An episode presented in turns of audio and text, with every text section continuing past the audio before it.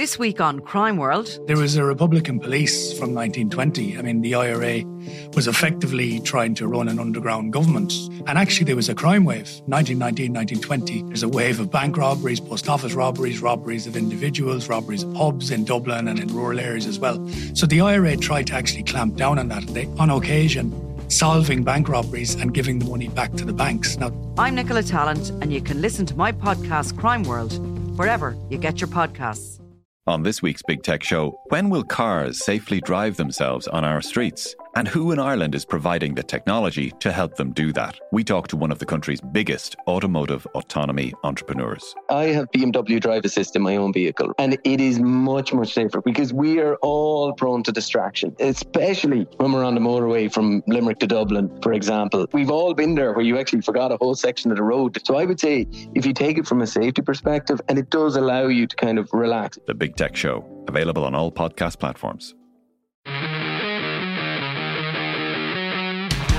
Thayer, O'Driscoll, Morgan, extra man is Fitzgerald. Oh, Fitzgerald is cutting back inside! Leinster have another! D'Arcy, O'Driscoll oh. through the legs, Rob Kearney out to Fitzgerald again, step and score! Well, I've finally gone and done it. After a couple of weeks of talking up the English Premiership, I've decided to devote almost an entire show to doing a deep dive on English rugby. We will be joined in just a few minutes by the chief rugby correspondent from the Daily Telegraph, Gavin Mairs, who is actually from Belfast, so he has a good insight into both Ireland and English rugby, and there's plenty to talk about with him. From the strength of the Premiership, is it overhyped? Is it the best league in the world at the moment? We will discuss all that. How the Champions Cup is shaping up. There's been some more upheaval today and even discuss a bit about England, Eddie Jones, you know, how they're shaping up ahead of 2022. But first, Luke, Munster Ulster, another week, just one game to talk about, but kind of like last week, plenty of talking points. Um, Munster getting the job done with 14 men ultimately. Uh, it was a strange game. Like Ulster were motoring, then Munster went down to 14 and they kind of seized up a little bit. And, you know, even then they had opportunities to win it, but Munster just about got over the line. What do you make of it? Yeah, I thought Ulster kicked a lot. Um, and didn't try and keep the ball. I thought, like, I really thought they'd try and keep the ball and play, try and tire them out. But sometimes it, I, I, the conditions, to my mind, didn't look great either. Um, but I thought they kind of clammed up a little bit and thought and kind of thought that they were just to kind of win it at a canter without really, you know. I mean, it's like playing teams away from home is bloody difficult, even with 14 men. Now it was a very long time, and I think um, you know, a lot of credit has to go to Munster. I actually thought they played some really good rugby at different at times during it.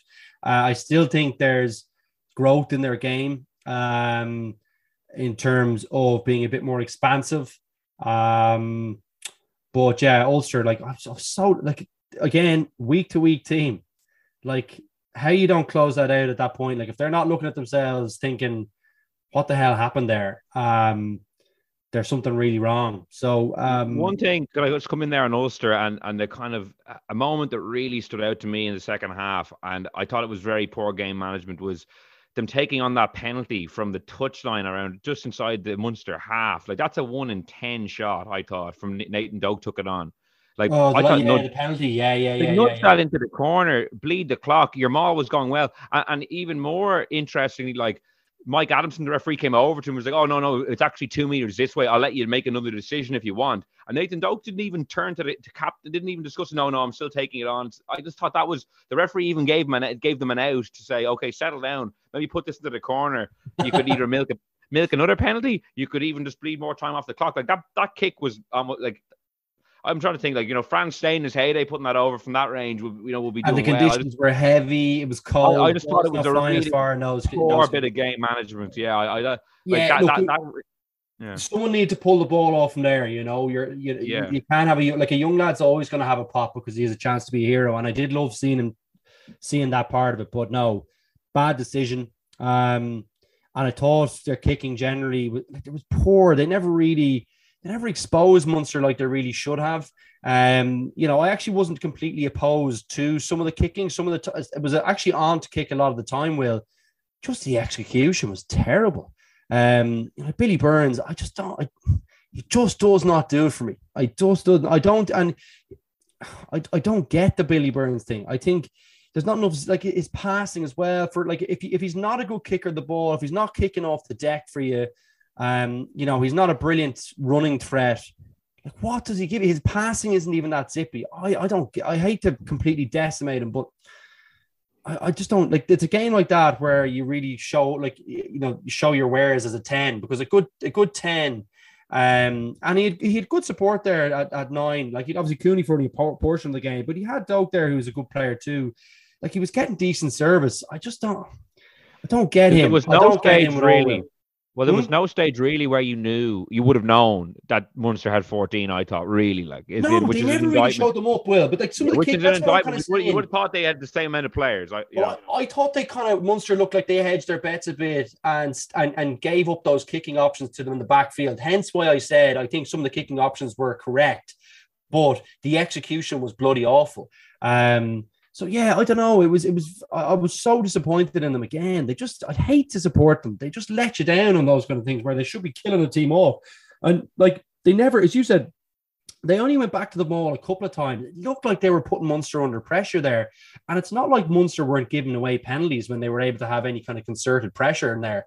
Um, they were giving away opportunities. So they never really squeezed them. The kicking game was off. And, you know, they were kind of team who, who, to my mind, they didn't go for the jugular when it was there.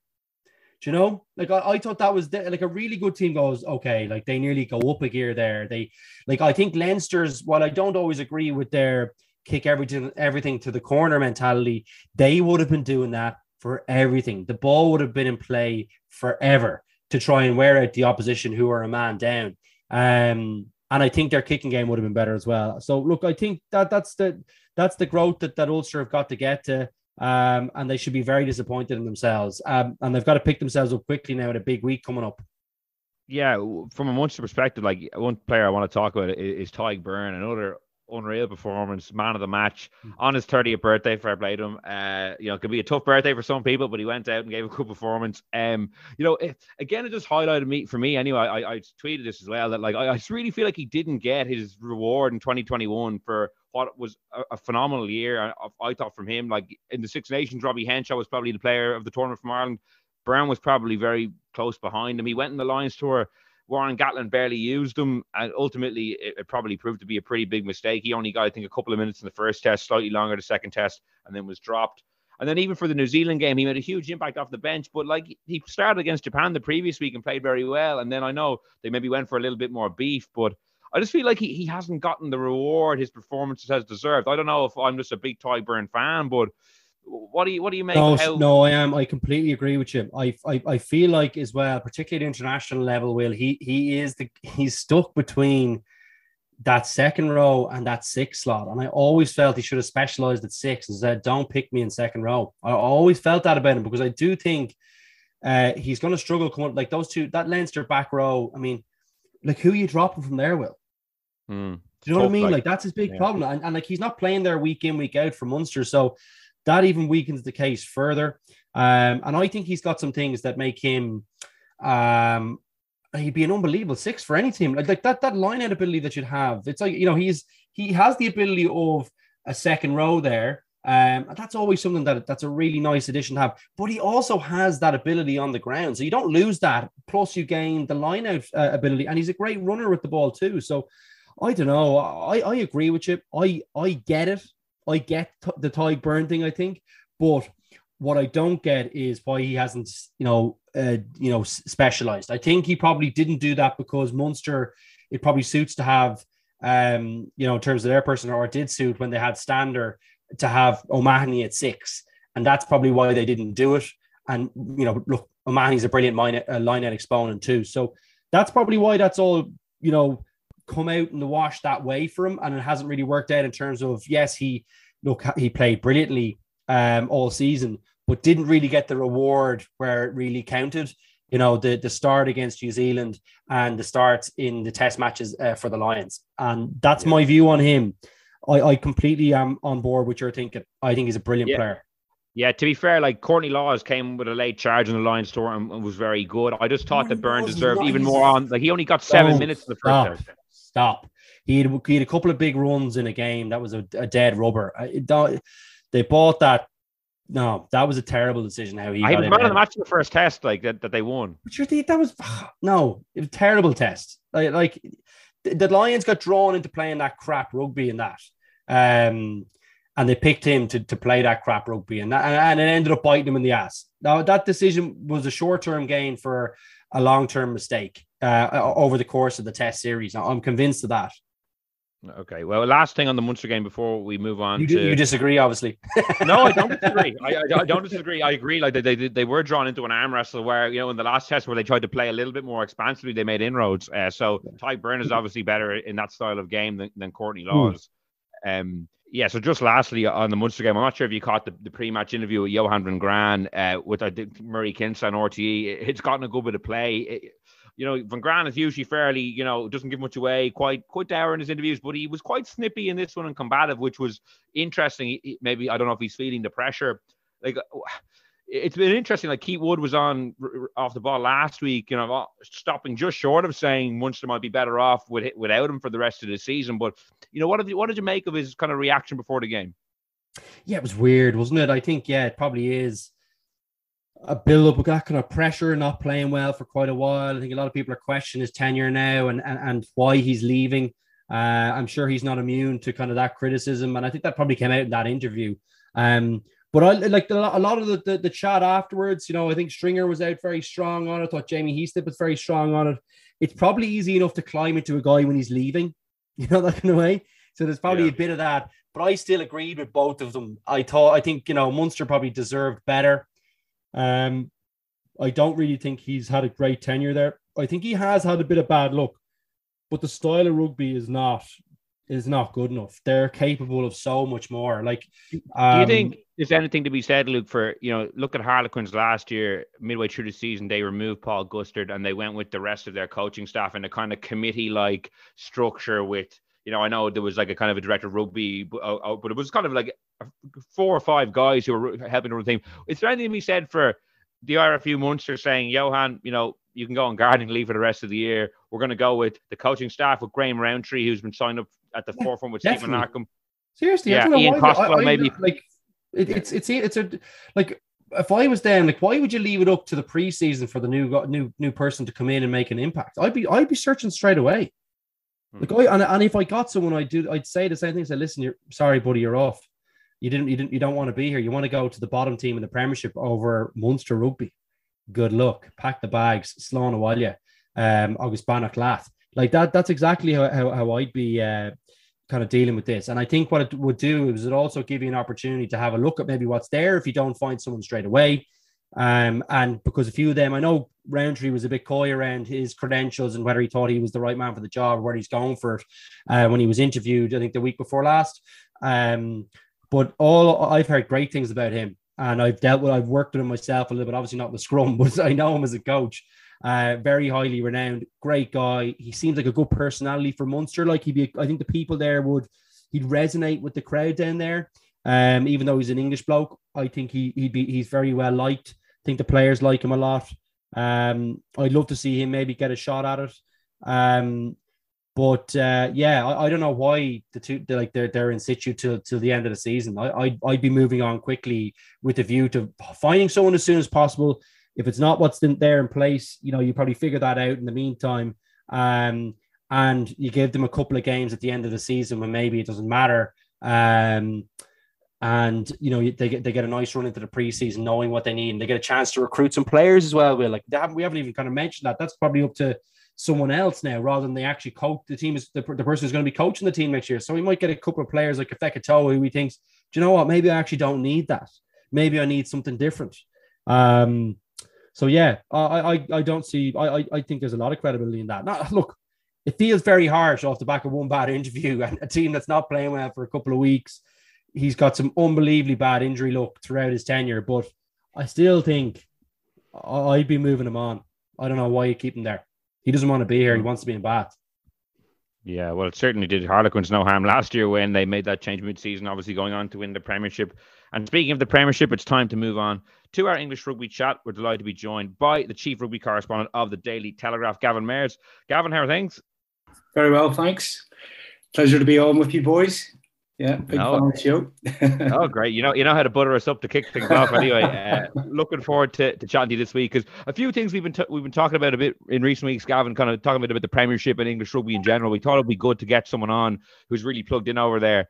But before we get to that, more kind of upheaval in Champions Cup today, even off air, we were trying to decipher exactly what it all meant. You know, the the, the, the postponed round two games. So not the the Leinster Montpellier game, which was cancelled. The postponed games between English and French sides have been gone have gone down as nil nil draws, two points apiece.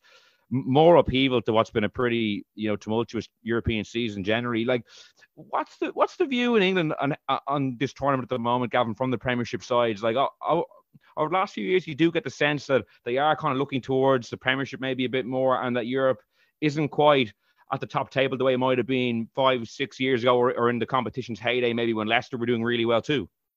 Yes, no, I think I think that's a fair point. Well, I think there's a number of factors at play. Um, probably the most um, obvious factors, COVID for the last two years. That um, you know we, we've seen uh, uh, no supporters. We've seen just the, the, joy and the magic come out of Europe a little bit. And I think when you add in this season, when you look at the the COVID outbreaks, the travel challenges, cross border challenges, that some of the Premiership clubs are looking at that and thinking, where are our priorities lying?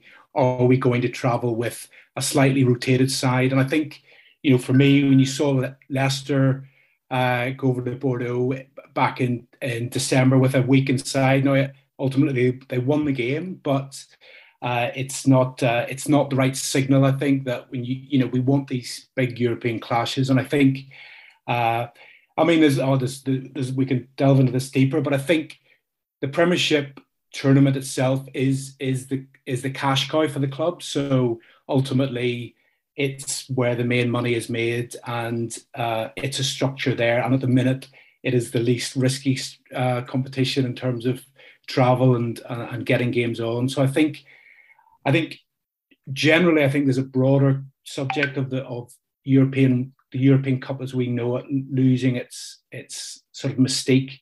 But I think you're right to point out that at the minute Premiership is, you know, I would say for most clubs is their number one focus.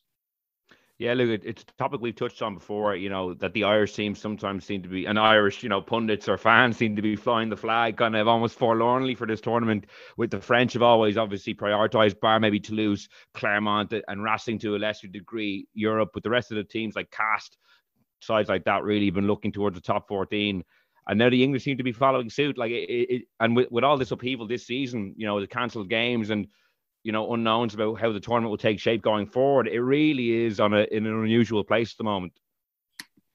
Uh, yeah, no, it is. I think um, certainly very challenging. Uh, I think it's probably the English clubs have probably gone been going that way for a while. I'd say um, that Saracens team was just so good that maybe that might have pulled the wool over our eyes a little bit. They were pretty much unstoppable. Um, uh, well, maybe all the money they spent, they, they they had to have some kind of focus outside the Premiership as well.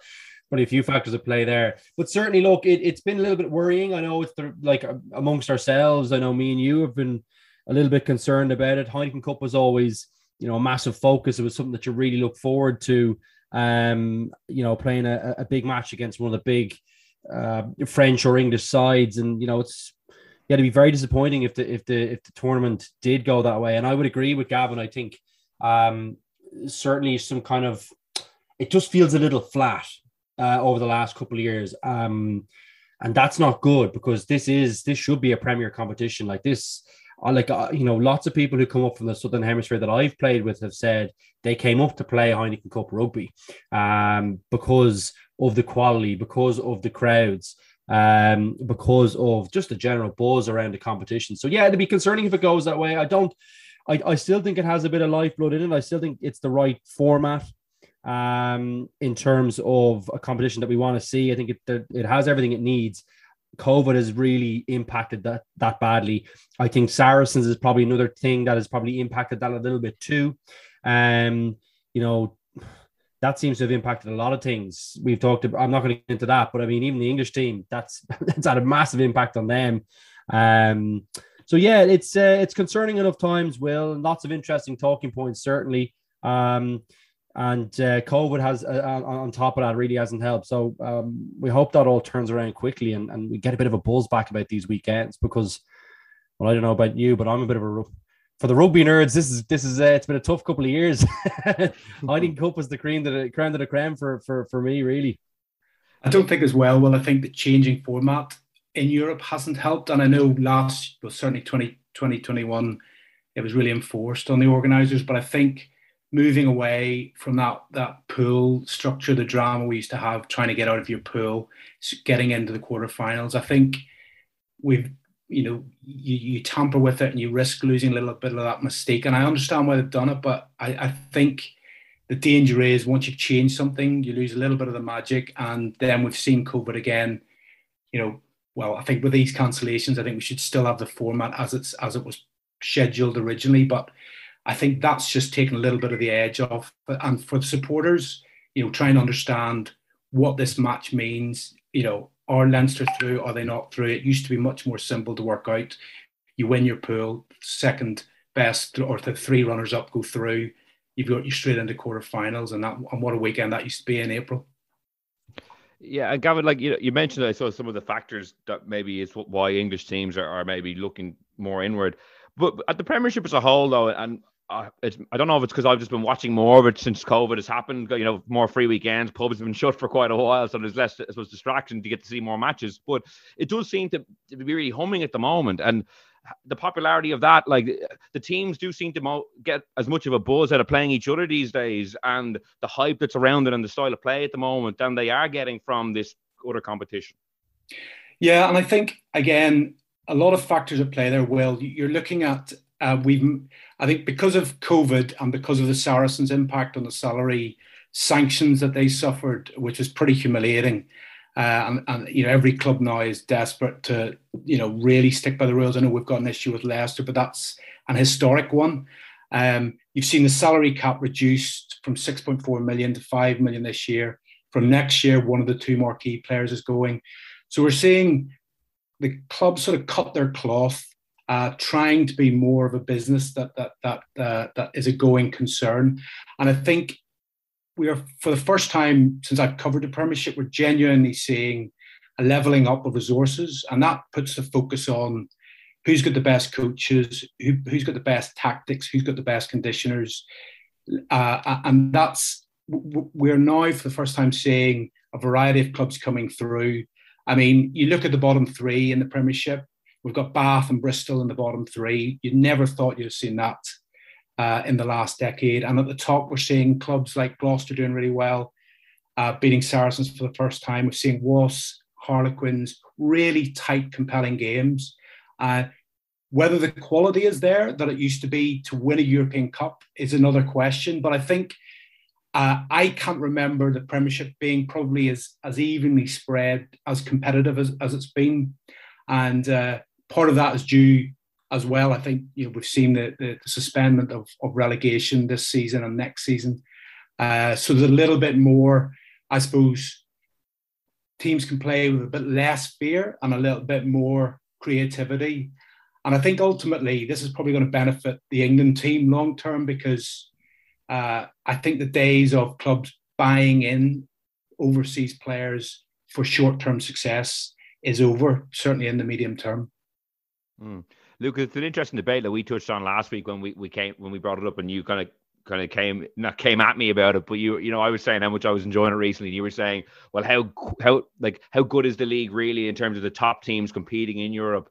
Like there's there's kind of two arguments, like how good the league is, you know, in terms of the top teams competing against Leinster, Toulouse, Racing, etc., and how good the league is to watch on a week to week basis. I, I I think they're two separate arguments personally. Like I really enjoy watching the two you know, two teams battle it out like Leicester was the weekend, but that doesn't necessarily mean that either team could go and win a Champions Cup either. And I don't think that necessarily takes away from the product overall, personally. But I don't know. Well, it could be a better time for you to make this argument after that weekend rugby. I see what you're doing there. Timing is, hmm. uh, if you wait long enough, you will be correct. Uh, no, but on a serious note, I think it is generally a tighter league. Um, you know, obviously since Saracens have gone, I feel like that's opened things up, as Gavin mentioned. Uh, like you've got Wasps winning on the weekend. yes, Harlequins are excellent, but so are Exeter. Exeter have been very consistent. Uh, are they five of the last six Premiership finals? I think they've been involved in. Um, you know, they're they've been incredibly consistent. What a job Baxter's done there with that club. Um, but Quins beating them, Gloucester beating Sarries. Uh, you've Bath, who, in fairness, are unbeaten in 2022. I can uh, I see um, off to a great start. Um, haven't had a lot, a lot of difficulties there. Um, so yeah, look, there and these matches were all like there was is the I think the Bath and Worcester match. There's three points difference. Is the and and what? Sorry, Wasps and Leicester too. That was the biggest spread of those four matches. So yeah, like I think the one concern we have with our league is that uh the competitive like the, the, the competitive level for for the likes of Leinster. Like Leinster have been able to play a second or third string team for probably 30 or 40% of the matches and still win the league at a canter. Like that's not right either. Um, you know, and then so, some portions of our league, um, you know, for the most part, obviously there was a bit of an anomaly, uh, you know, last year with that weird competition. But generally, the Italian teams have added really nothing, and the Scottish teams have kind of seemed to go backwards a little bit over the last couple of years. Although the league table at the moment would suggest otherwise. Um, but uh, yeah, like it's definitely a better league in terms of how tight it is. But are they, you know, like that extra match to my mind was was a bit last year against Leinster, like if I was, you know, if I was pushing your argument, um, that would be probably the nail in the coffin in terms of are they at the top table in Europe yet? Because um, Leinster gave them a serious pummeling after going down away from home, um, very, you know, by, by quite a bit at the start of that game. Um, I mean, that was that was a real beating that day. Um, and um, that was probably where my view comes from, Will. Um, around the Premiership. But definitely, look, I do think it's it's certainly a better league, and great to see the likes of Leicester now back on top. And just to touch quickly on the salary cap, um, I think it's a great idea. Um, you know, you see the way the NBA teams. I, mean, I know there's a few teams in the NBA and the NFL that, that can kind of work different tax regimes and different things like that. But generally speaking, the salary cap and the draft and things like that make the spread of the league very, very good and means that there are different teams that can compete, not always win, but generally compete at a very high level at different parts of the year. And I think it, it creates great interest in the league. Um, so that is a great part of the Premiership, and I love that idea. Yeah, I might touch on salary cap a bit more in a minute, Gab. But, first, you know, as someone who covers the Premiership, you know, on, on, a regular basis, and someone who obviously, you know, you're from Ireland, and I know you used to work over here, so you'll be very plugged into what our league is like over here. Like, what kind of comparisons do you make? Like, how do you stack them up in your own head when you're looking across the table at them? Well, I think uh, there's two points I'd make about, I suppose, the competitive nature of, of both the leagues and success in Europe. I think really we almost have to go back to the beginning where the very first European Cup, uh, the English teams weren't in it. It was, it was, um, you know, the Irish provinces played in the original tournament before there was really a, a professional league for the provinces to play in. So, right from the very beginning, I suppose the Irish provinces have defined themselves their success in Europe was the first thing, and and and really that was laid down a foundation stone of, you know, everybody wanted to win the European Cup. That was what you defined your season by, and the provinces being effectively owned by the the IRFU, uh, everything is sort of is set up to enable the provinces to have their best chance of winning in Europe. If you look across the water in England, the professional leagues were there from the outset. That was what they were playing in. They then came into Europe. Uh, so, you know, historically, you're looking back and thinking, what is your priority? Is it Europe? Is it uh, winning uh, the, the Premiership or the you know the English English League? And I think you go back from that. Then you also look at the ownership of the clubs in England are privately owned. Now there is uh, there's quite a deep relationship with the, the RFU now at Twickenham in terms of player release, but ultimately there is nowhere near the same cohesion between the union and the provinces that there would be with the RFU and the clubs. And that makes it much more difficult in, for the Premiership clubs to succeed in Europe. And I think you've, you've seen clubs succeed. Saracens succeeded, and Luke makes the point. You know they were spending money. Uh, they breached the salary cap in their own league. But I think uh, you know, if you look back at the drivers behind what they did, it was probably to enable them to really go after Europe. And you've seen Saracens and Exeter probably, uh, you know, those are the two clubs where I would think if you're comparing them to Irish pro- provinces, uh, having that sense of togetherness, sense of appreciating Europe that really defines this your status. Um, and I think those are two sort of key factors at play in, you know, can Leinster, you know, could Leinster be as successful in Europe as they are if they had to play in the Premiership every week, where there are no given games, you've got to play your key players a lot more.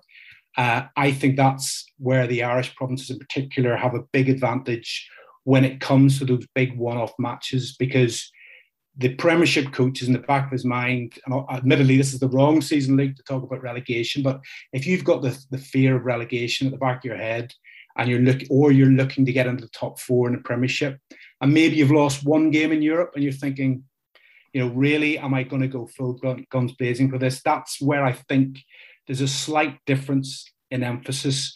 And if you add in a couple of injuries, uh, you come off maybe of, a, of an autumn test series.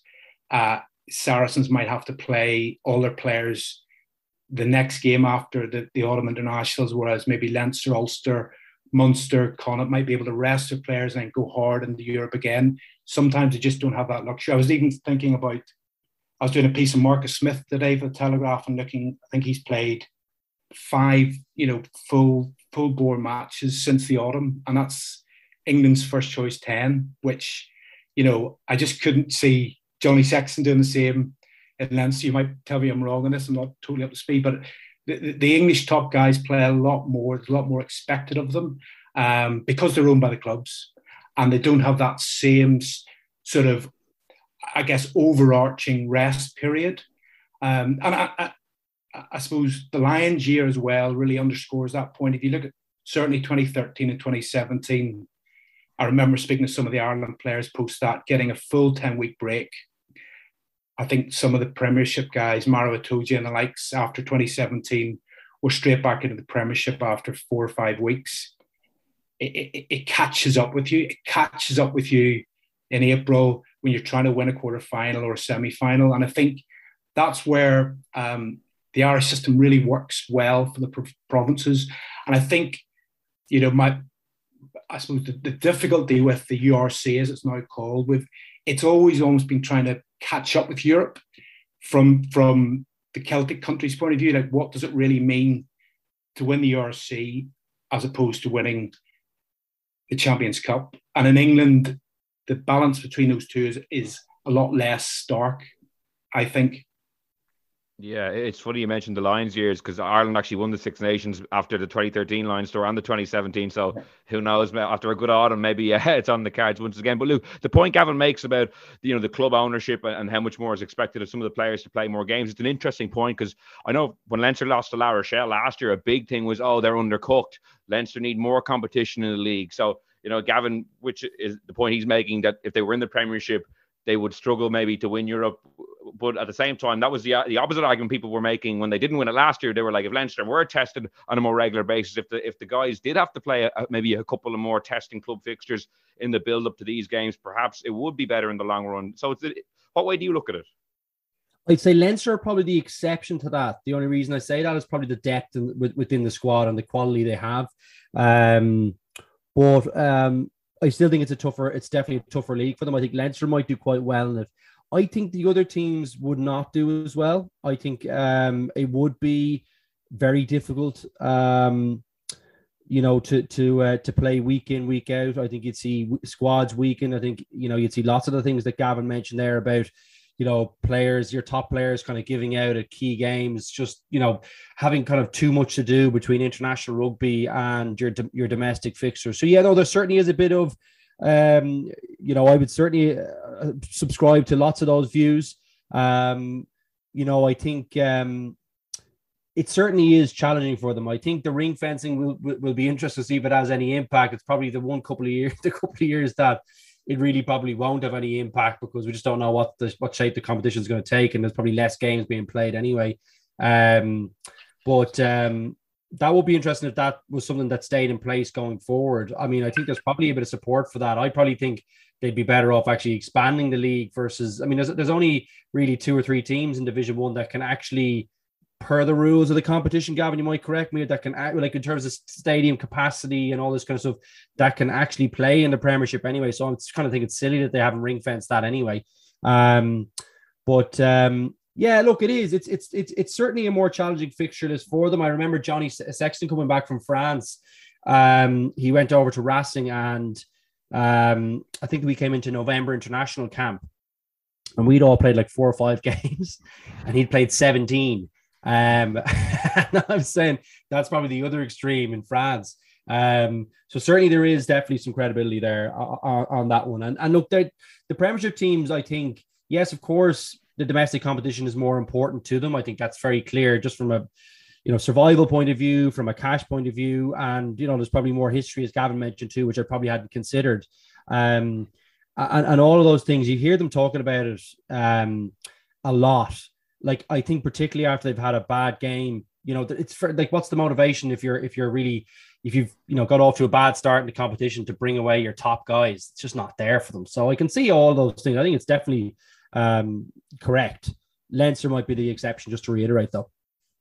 Yeah, Gavin. One thing I would like to ask you about uh, it's a topic that comes up from time to time on, on you know podcasts or shows over here, and that's the prospect of a potentially one day a league with the Irish, the English, the French, or sorry, not the French, sorry, Irish, England, Scotland, Wales in one league, a Lions League, two divisions, or something like that. You know, is, is, that something that's a complete delusional pipe dream when we talk about it over here? Like, is that something that you could ever see happening, or English teams wanting, or English rugby wanting, or is that just something that we kind of talk about from time to time as a good maybe podcast topic? Eh, is that something re- realistic? Do you think at any stage, medium term, even? Do you know? Uh, it's funny we were having this chat. Um, I was talking to a former England player a couple of weeks ago, and we're, we're having exactly the same chat. I think, well, the key thing is you look at you look follow the money. So CVC have got a chunk of the Premiership. CVC have got a chunk of URC uh, and the Six Nations. Now, those guys want to make want to get return for their money, and so when you ask, is it is it a possibility? Of course, it is because the money men are looking at this and thinking how are we going to get the best product, the best TV deal? Uh, you know, we look at the top 14. I was looking, um, I think the, the, top 14 latest deals 100, about 100 million sterling a year, a season. Uh, now you compare that to the Premiership, we're looking about 35 million for the Premiership annually.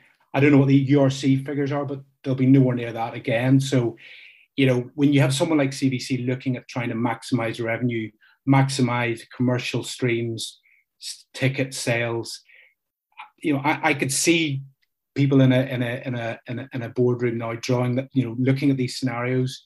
Um, whether it happens or not, goodness me, I've been following enough rugby politics over the last 20 years to know we've been round the houses with global seasons, with structures. Um, but I think ultimately, you know, the URC have taken a big decision bringing in the South African sides, and you know, with dreadful timing, you know, we've had COVID impacted travel. Now that I can see the move there is to try and tap into the South African broadcasting market, um, bring in what you know, probably would have been hoped would be more competitive sides. Um, whether that's going to work in the long term, you know, it doesn't really look sustainable because of the COVID situation at the minute. But you know, maybe in two years we're out of this uh, for good, hopefully. I, I, definitely think it will be looked at, and I think, um, I mean, I suppose personally, the one thing I always felt against that sort of Lions League is where does that leave Europe? You know, do we lose the magic of Europe? You're really only bringing the French teams in, the Italian teams in. Um, you know, obviously they're looking to bring every every four years or so bringing in a world club competition. So maybe that evolves to sort of a, a British and Irish league against the Southern Hemisphere in terms of the knockout competition. Um, but no, I think, well, long-winded answer, but I think it, it's it's not a pipe dream. I think it's been. I'm sure it's. I mean, it's been looked at before. Uh, it will be looked at again, and I think it's just about seeing. I think everybody has to get through the next two or three seasons in in one piece and then they can look post. I think post France 2023 World Cup is when you'll start to see decisions being made about structures, uh, domestic structures, and, and global season structures, and and that's where there might be an opportunity to look at things again. Yeah, look, I feel unfair on the South African teams to already be kind of sh- shuffling them off to the side and, and dreaming up a new league. But uh, it's an interesting conversation, and uh, you know the European point is a valid one. It's how much further can it be diluted? But then at the same time, if it's already going that way, you know, anyway, is it a huge step to to have a Lions League and then adding the French in for that kind of continental flavour to a European Cup? It's an interesting discussion, and the point Gavin makes with CVC having kind of a share of a few different competitions maybe makes it more feasible than it might look on the outside. Yeah, it does. Uh, like I think the real question is whether you'd want to have the Welsh and Scottish teams in there. Um, seriously, I know it sounds terrible, but um, I mean, are, are they going to add to the to the Premiership? I don't think so. I think the Irish team certainly would. Uh, you know, there's a few of them that, that would have a chance of, of, of winning it. I think. Um, the Welsh team, I mean Welsh rugby, I just don't know what to make of it. It just feels like it's really gone even further backwards. I didn't even think that was possible. There's a few of them now are in serious financial difficulties. Um, you know, and and and Scotland, look, Edinburgh, maybe a bit of a resurgence under Mike Blair, but I don't know if that's you know a long term thing or if it's just you know uh, you know uh, a short term thing. I don't know. Um, I don't know enough about him as a coach really, but um, yeah, like I think it is interesting to hear them talking about, um, you know, or hear a few whispers in the background about these different kind of leagues to try to change the format of things and generate interest and ultimately, uh, you know, eyes and dot uh, and sorry and, and, and euros or pounds.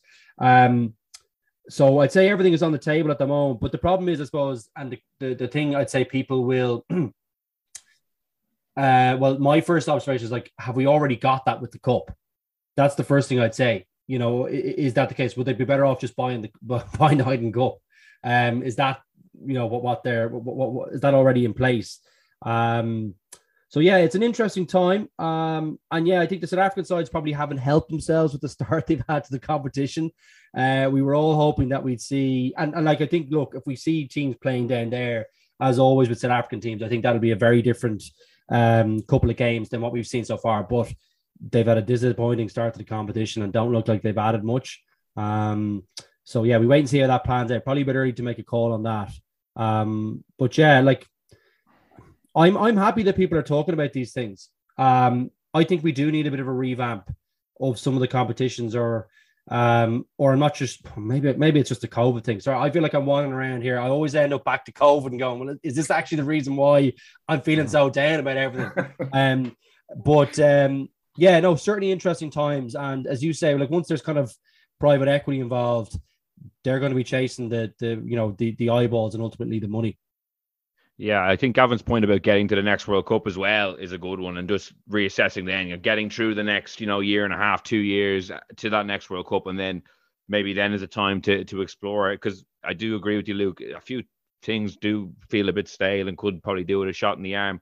One thing, we could go back to the Premiership, Gavin, I'd like to ask you about is the impact Harlequins have had. You know, their their emergence, their, the way they're playing as well. You know, it, it marked difference to the dominance of Saracens and, and even Exeter, who were very good, good sides, won the Champions Cup too. But, you know, their style of play probably didn't set the world alight or wasn't the most engaging. Whereas, you know, Harlequins, the way they've gone about their business has been scintillating. I know Eddie Jones took quite a while to bring Marcus Smith into the side. But, like, I know a lot of the Quins guys, some of them aren't even eligible to play for England. But do you expect or do you think that could filter up into an international team, that style of play, that kind of excitement, that wit? Or is that just a kind of a, a club strategy that, that wouldn't work as well on the international stage? No, I think, um, Will, it's a very good point. If you look at how England performed last season, they had a terrible Six Nations, finished fifth. Um, you know, really, I suppose since since their World Cup appearance, the style of rugby, it's been really hard to watch. Uh, they won the Six Nations in that 2020 year when we had delayed matches, but really, it was really sturgid uh, rugby. Um, I think the the the way Harlequins won that Premiership at that period post the Six Nations really, I suppose, I don't know whether it opened Eddie Jones's eyes, but I think he realised he had to move away from the Saracens model that had proved very successful for both club and country, but also you could see the impact of Saracens' season in the Championship, the impact on the form of the Vunipolas, Farrell, Jamie George. You know, they, they just they've taken a long time to recover from that.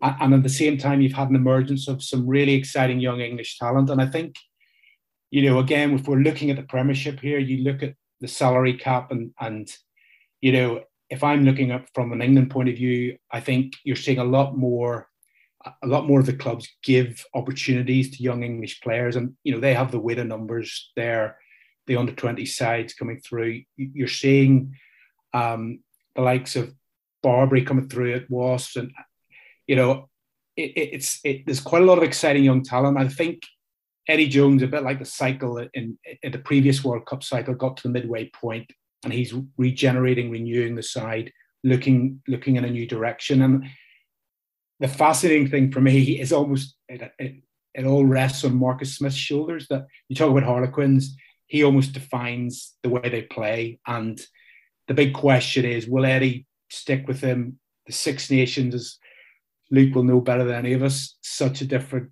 uh, pressure cooker situation to an autumn international series. Uh, England go up to Murrayfield for the first their first game. How does he react if he's given the England number 10 shirt there. He's been asked to control a game. Uh, and, you know, if that works and if it, and you can, you can see England did evolve in the autumn to uh, a different style of playing the game, a more exciting style. And I think, you know, I, I came back from the Lions tour again, was difficult, difficult tour to cover and watch the series, but the Premiership has been, has probably as exciting as I can remember in terms of of of the way a lot of teams are trying to play. I just don't think it's Harlequins, you know, and I think um, that's that's the bit where I think if that gives Eddie Jones a greater pool of players to pick from who are uh, coming, you know, uh, coming at the game from a different approach. It's not just about kicking. It's not just about defensive line speed. There is actually a different way of winning test matches. Then I think ultimately England will benefit from the way the state of the Premiership is at the minute, and you know that a lot of that is down to the impact I think of the salary cap and forcing mm, clubs to back their own talent. Yeah, like, do you think that, that kind of offensive style of play that is kind of in vogue at the moment in that league, how translatable that is to England? It kind of reminds me a bit of, you know, over the last couple of years until recently anyway, like the way Leinster were playing and people asking questions about, well, why can't Ireland play like this? I know, and Leinster obviously had a lot more guys in the Ireland team than, say, Harlequins would in the England team, but until maybe November this year when it did seem to finally come into place, people were asking that question. Like, do you think it is translatable for Marcus Smith, say, to, to take the reins to 10 in this Six Nations and and basically bring what he's been bringing over the last, you know, 18 months or so? No, he can't do what he's doing for the club. Um, maybe towards the end of the competition he can. Um, but you've got to be able to play a control brand at the start of the competition. It's just it, it just takes people, No matter even if it's international rugby, it takes time for combinations to bed in for people from different clubs who are using different systems, different calls, listening to different coaches. Um, it takes some time to gel together, no matter how good you are, because you only got two weeks to get ready. Um, so generally, it's defense and discipline that wins the first couple of games in the competition, first two, and then you kind of see teams evolving as they're playing together more over the over the last three games in the competition. Um, that's always how I view it. You know what I mean? You never see, well, maybe you do God, uh, someone's going to prove me wrong here, but I think generally speaking, it's it's the last two games of the competition where you start seeing your kind of cricket scores, your you know 40 points to 35 or you know 40 points to 30 when there's kind of particularly when there's there was kind of you know that that points differential that, that people were, were trying to trying to get in the last day of the competition it really opened up the rugby. Plus the weather conditions get better. You know it's a winter competition at the start really. So um, there's a lot of factors to play that make it very difficult for someone like Marcus Smith to make the transfer over to uh, international rugby. Um, plus, I probably still think George Ford is playing better than him actually. Um, so I think even though I'm I never like having a small person in bar my my nine is my exception generally, but I never like seeing a small person in my front line defense. Um, just not a fan of it. I think international rugby, particularly, you get exposed because you're playing against everyone is tough, everyone is big, everyone is fast, everyone is strong. Um, you just get exposed. The spaces are bigger, the game is faster. Uh, if you're not a big person, you just always get found out. Um, you have to be a certain size by international rugby. I think those two guys struggle a little bit with that Uh, t- to be honest with you, um, no one wants to hear me say that. It's a bit miserable because yes, I love watching Marcus Smith play too, and I love watching George Ford, George Ford play too. But Owen Farrell is going to be my selection every single time because um, I like having the solidity there. I know that he's not going to get bullied. He's certainly not a 12 at international level, but he's a brilliant 10 and he's better. He's a bigger size than the other two guys. I'm not worried about him close to my line. Um, you know, if, if I'm trying to hang on to a lead, a four point lead at the end of a game, whereas I am with the other two. Well, the funny thing you talk about Marcus Smith and combinations is that like Danny Care is probably the form number nine in the Premiership, but you can't see him being brought back in by Eddie Jones. If you had the two of them there together, maybe Marcus well, Youngs Smith is still there though. Will like Youngs is Hmm? still like you know I don't. No, Ben Youngs has had a really good season as well with George Ford. Ironically, the two kind of ten, the Yeah, kind of yeah, halfback conversations we've been discussing there. Um, Gavin, it'd be interesting to get your insight into Eddie Jones as well. Like what's been like being over there, you know, dealing with him on a regular basis because. You know, we talk about the selections over here, we debate them all the time, but Eddie Jones seems to be a, a more unusual selector than most. He seems to kind of, if someone's really being talked up in the Premiership, go out of his way not to pick him. Like Sam Simmonds was the one took Marcus Smith an age to get into the team. Don And Brand's then- kind of struggled a bit as well. Don Brandon, then very loyal to his guys, and then he, he dumps George Ford. George Ford starts playing unbelievable, and he doesn't want to bring him back in. It, it just it, it's a bit of a roller coaster, I'd say, covering him.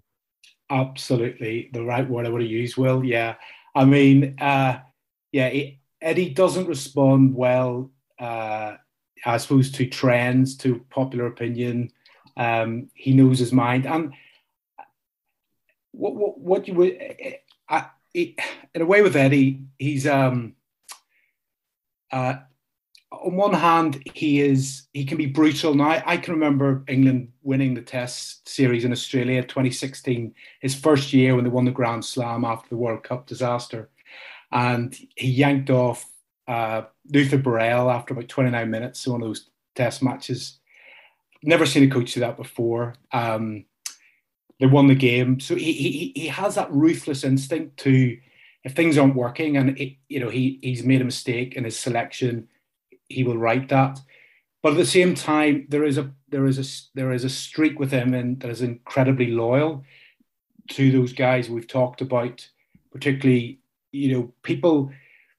I think he puts a lot of faith in characters. So like Owen Farrell, you could argue 2021, and I know Luke what you're saying about his reliability and his physical presence and his, you know, he's a test match animal. We've we've said a million times, but you know his form wasn't there in 21. You could make an argument to say, you know, and Gatland didn't pick him for the the, the big test in the Lions uh, decider.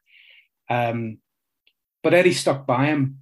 This autumn we have that again. This third side to Eddie where he's he's got rid of players who he's loyal to, and he and he did that in through the course of 2017, 2018 as well, when he phased out Robshaw, Hartley, Haskell, and they were they were big men for him in his first two years.